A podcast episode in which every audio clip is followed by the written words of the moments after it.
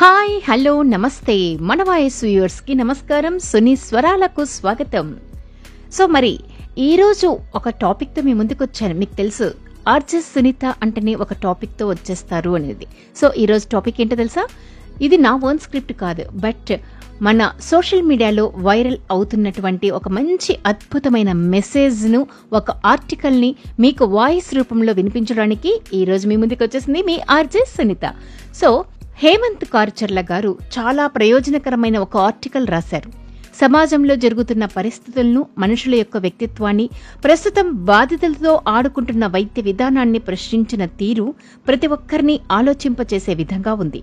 I think ఈ మధ్యకాలంలో social మీడియాలో వచ్చినటువంటి మెసేజెస్లో ఇదొక గొప్ప మెసేజ్గా భావించి హేమంత్ కారిచర్ల గారి ఆర్టికల్ మన వాయిస్ ప్లాట్ఫామ్లో మీకు వినిపిస్తున్నాను.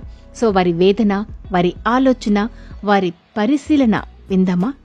అధికారులకి మిత్రులకి నా తోటి భారతీయులందరికీ ఆవేదనతో రాయినది. Corona black white yellow fungus ఇవి ప్రస్తుతం మన ముందున్న పెను సవాళ్ళు. మనకో మన కుటుంబానికో సమస్య వచ్చినా కష్టం వచ్చినా బలంగా నిలబడతాం కదా? పోరాడతాం కదా? ఆరు నూరైనా మరేదైనా సమస్యను పరిష్కరించుకుంటాం కదా? అలాంటిది ఇప్పుడు మన దేశం మొత్తానికి ఒకే సమస్య వచ్చింది. అందరినీ పట్టి పీడిస్తుంది. ఇంతకు ముందు చెప్పినట్టు దేశమంటే ఓ పెద్ద ఉమ్మడి కుటుంబం. కుటుంబంలో గొడవలు మనస్పర్ధలు ఉండటం సర్వసాధారణం. అలాగే మన కుటుంబంలో కూడా గొడవలు ఉన్నాయి.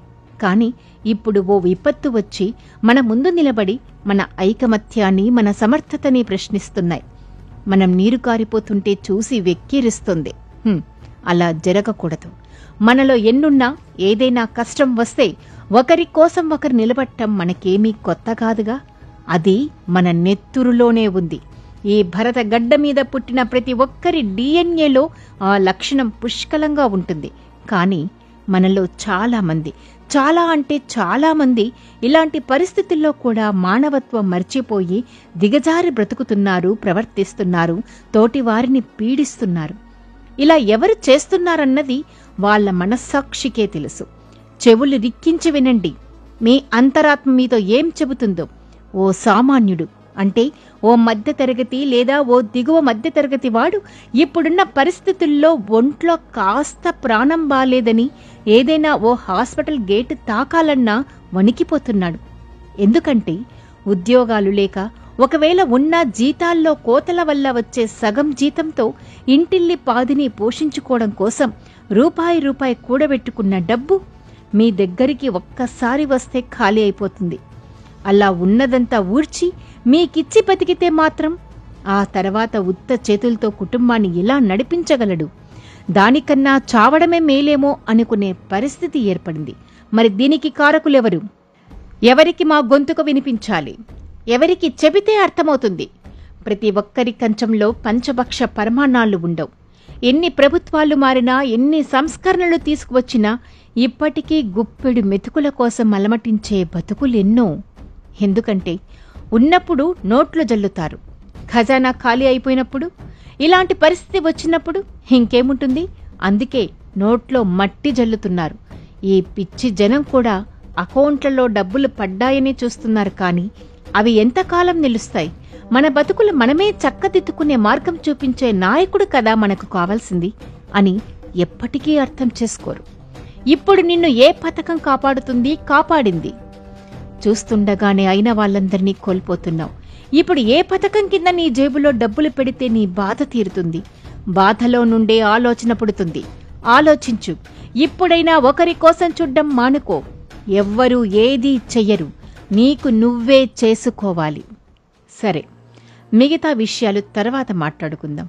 ఇప్పుడు ఈ పరిస్థితిని ఎలా ఎదుర్కోవాలి? అది చూద్దాం. ముందుగా ఈ భయం అనేది అస్సలు వద్దు. భయపడే విషయాలు వేరే ఉంటాయి. మనం చేసే తప్పులు మన నిర్లక్ష్యం ఇలా కానీ ఇది భయపడాల్సిన సమయం కాదు. ధైర్యంగా ఎదురెళ్ళిపోడాల్సిన సమయం. చాలామంది ఇప్పుడున్న పరిస్థితిని అవకాశంగా తీసుకుని నలుగురు నాలుగు రకాలుగా చెబుతున్నారు. మనల్ని మభ్యపెడుతున్నారు.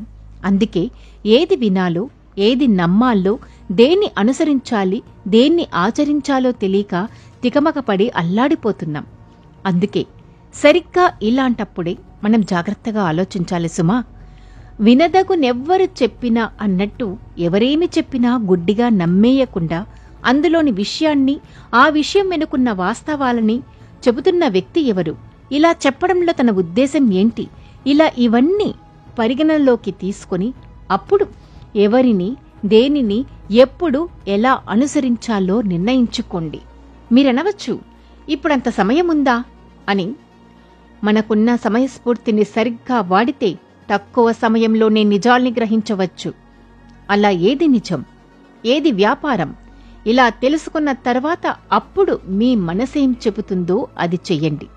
అలాగే వీలైనంత వరకు ఆరోగ్యకరమైన తిండి తింటూ కాస్త ఆరోగ్యాన్ని పెంపొందించే అలవాట్లను అలవర్చుకొని మన జాగ్రత్తలో మనం ఉన్నంత వరకు చాలా వరకు అవి మన దరిదాపుల్లేకి రాకుండా చూసుకోవచ్చు.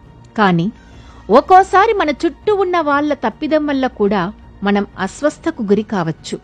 అలా అని భయపడకుండా వచ్చింది సరే ఎలా నివారించుకోవాలి అనే దాని మీదనే దృష్టి పెట్టండి.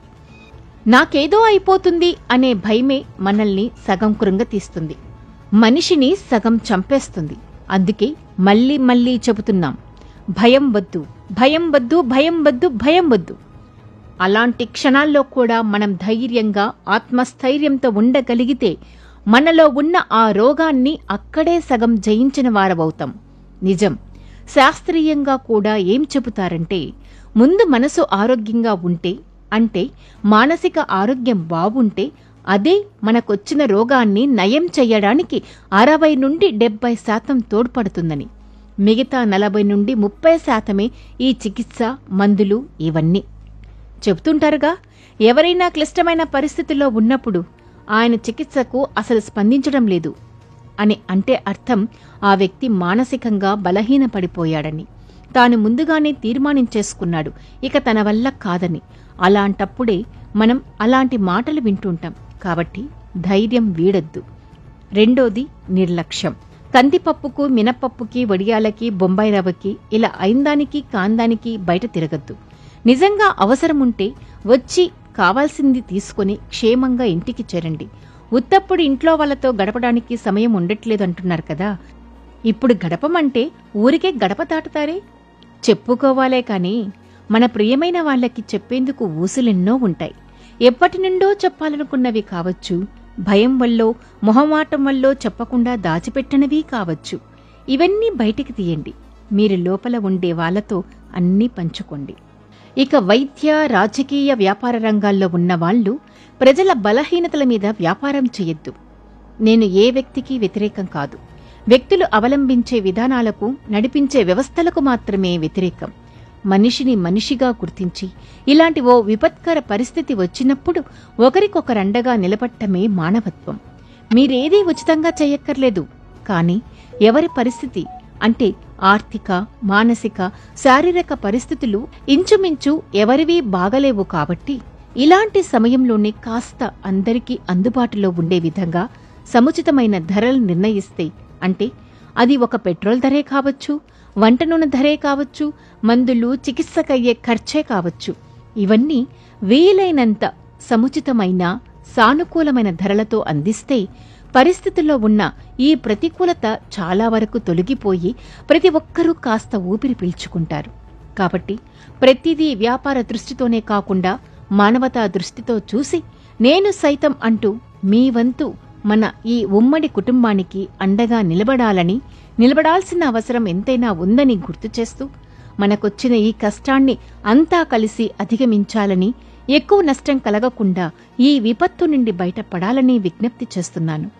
దయచేసి ఎవ్వరు కూడా దీన్ని అన్యదా భావించకుండా ఇందులోని వాస్తవాల్ని మాత్రమే గ్రహించి మీకున్న విఘ్నతతో విచక్షణతో సరైన నిర్ణయం తీసుకుని మీతో పాటు మీ చుట్టూ ఉన్న వాళ్ళని ముందుకు నడిపిస్తారని ఆశిస్తూ మీ హేమంత్ కారిచెర్ల.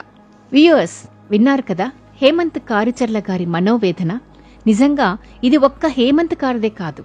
సొసైటీలో ఊపిరి పీలుస్తున్న ప్రతి ఒక్క మనిషిది.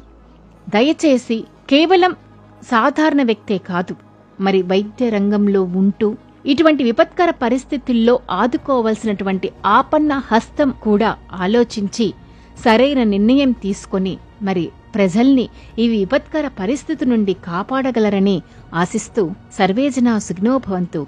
మరి ఈ టాపిక్ మీకు నచ్చినట్లయితే లైక్ చేయండి కామెంట్ చేయండి షేర్ చేయండి. ధన్యవాదాలు.